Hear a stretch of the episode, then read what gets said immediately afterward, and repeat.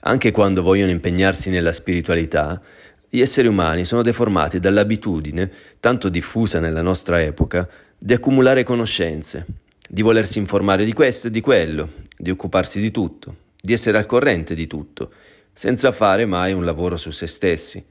Certo, è grazie a questa curiosità che l'umanità è giunta a fare progressi giganteschi in molti campi, ma per la vita spirituale questo atteggiamento è molto dannoso.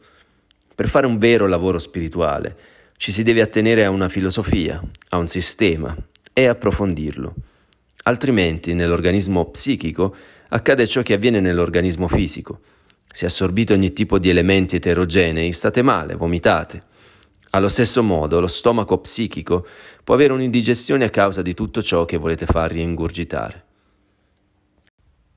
Pensiero del 7 aprile, estratto dal libro Pensieri quotidiani di Omram Mikhail Ivanov, edizioni Prosveta.